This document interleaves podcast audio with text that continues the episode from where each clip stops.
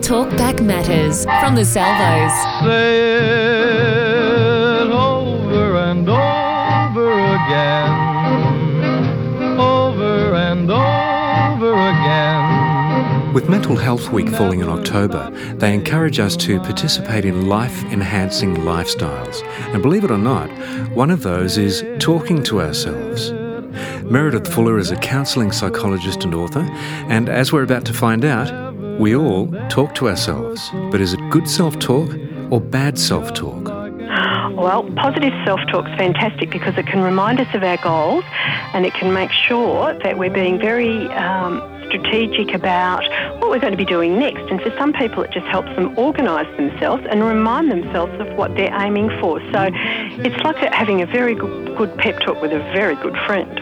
That's right, and it's good that you mentioned that because uh, there is good self talk and there's bad self talk. Yes, good self talk's when you actually take the positive and turn the negative around to being a positive. So it's very good to say, I've done the best I possibly can and I've learnt some new information that I will try next time rather than be saying, oh, I messed that up or I did a terrible job interview. So the positive talk's always finding what was good in what you'd done when you were reflecting on it and using that as good learning to improve next time, but also reminding yourself that you did the best you could and you'll be able to do better next time by doing X, Y, Z, rather than beating yourself up about what you didn't do or what you forgot, and keeping in perspective that, you know, we're not perfect, so there's always learning opportunities, and, and the point is that um, each time you do something, you're really exercising your skill level and you're getting better all the time. And so a lot of people will use that positive talk when they're going in for job interviews or before they're going to meet with someone where it might be a bit difficult, and it just helps boost your confidence because you can remind yourself of other good things you've done where you've achieved. So That's you might right. say to yourself, I remember last time I went for a job interview, I did a really good job, and the feedback I got was terrific, and I'm going to use that memory when I walk in now, rather than saying, "Oh, why would they want me?" Oh, exactly. Can I give you an example of uh, a positive self talk that I gave myself just recently? Yes. Um, someone made a comment that was kind of like a put down, uh, and it wasn't just a one off. There's a continual like theme that happens uh, with this particular person. And after this particular comment that happened, um, I said to myself afterwards, Chris, that person said that because they are actually a little insecure in this area and they have a problem with that and it's actually a bit of self-reflection happening there and you're not actually what they said that you were. And do you know what? That did wonders for my heart, for myself, because I knew that person very well and I knew where I was, and I was able to say that with full confidence and relief in a way. That's a fantastic example too, because it also helps you identify the compassion for them that they're doing the best they can, but it's something to do with them and it's nothing to do with you. And so by you recognizing that's about them and it's not about you, you can almost like take yourself one step apart from that so it doesn't actually go into you somehow. It's not something you have to swallow, but you can identify that, you know, they perhaps have difficulties in being gracious or they have competitive issues or they're not feeling very confident about themselves or whatever. And, and it helps to distance you from taking something on board that isn't really accurate. So that's a great way to do it. It was incredibly freeing. What is it? What is it about it that does it? Well, one of the things that's very important is that um, when we can actually identify being in the present, being in the here and now, we can understand when someone's being in the there and then or in the past or in the future that hasn't happened.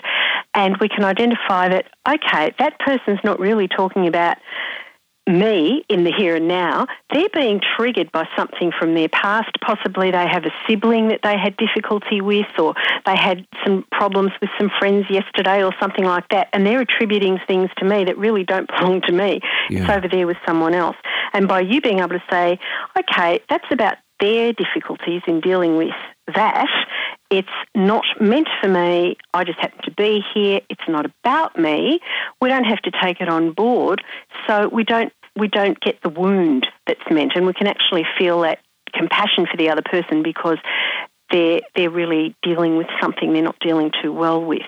So it's it's, it's also um, very important because we're choosing what we will take on board and what we won't. Oh, and I think it's very healthy when people do give you feedback to always say, well, look, let's let's have a look at this today. Know what they're talking about. Is it accurate about me? Is there any usefulness that I can take from this?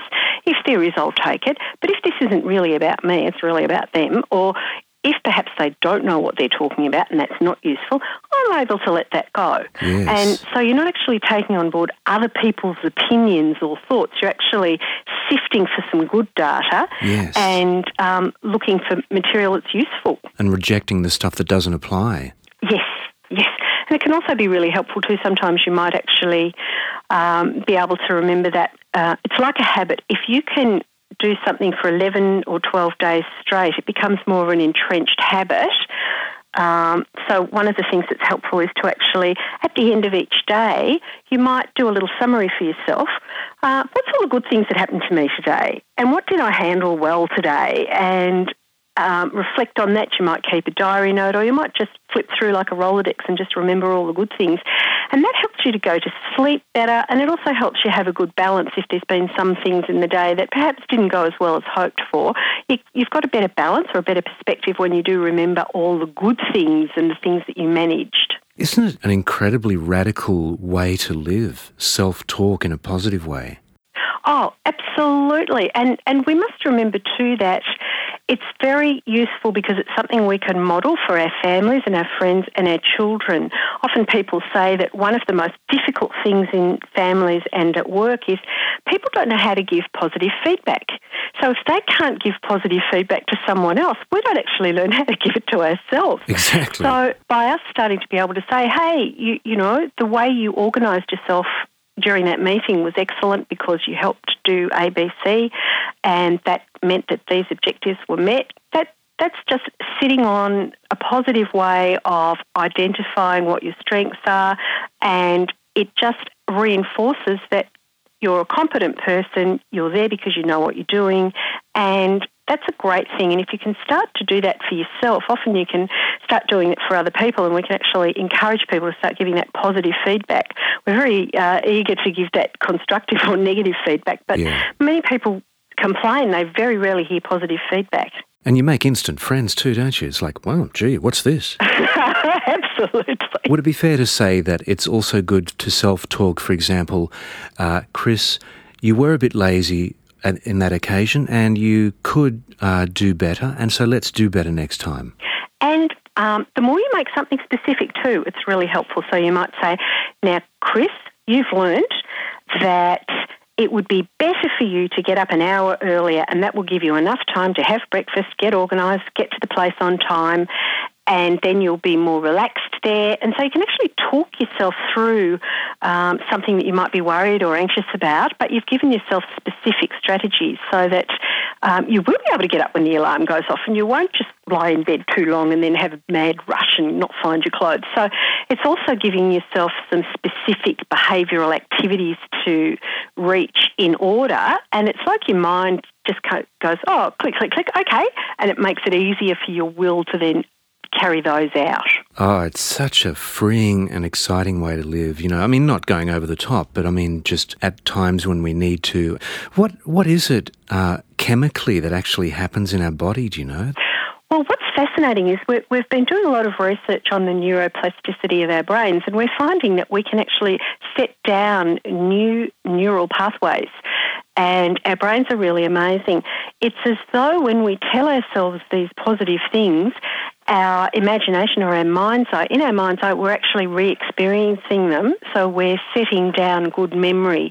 So it, it helps us to activate the good things, uh, and obviously the reverse is, is true. If we only ever um, berate ourselves for what we didn't do, it's it's it's only laying down negative pathways. So it actually helps create some new pathways.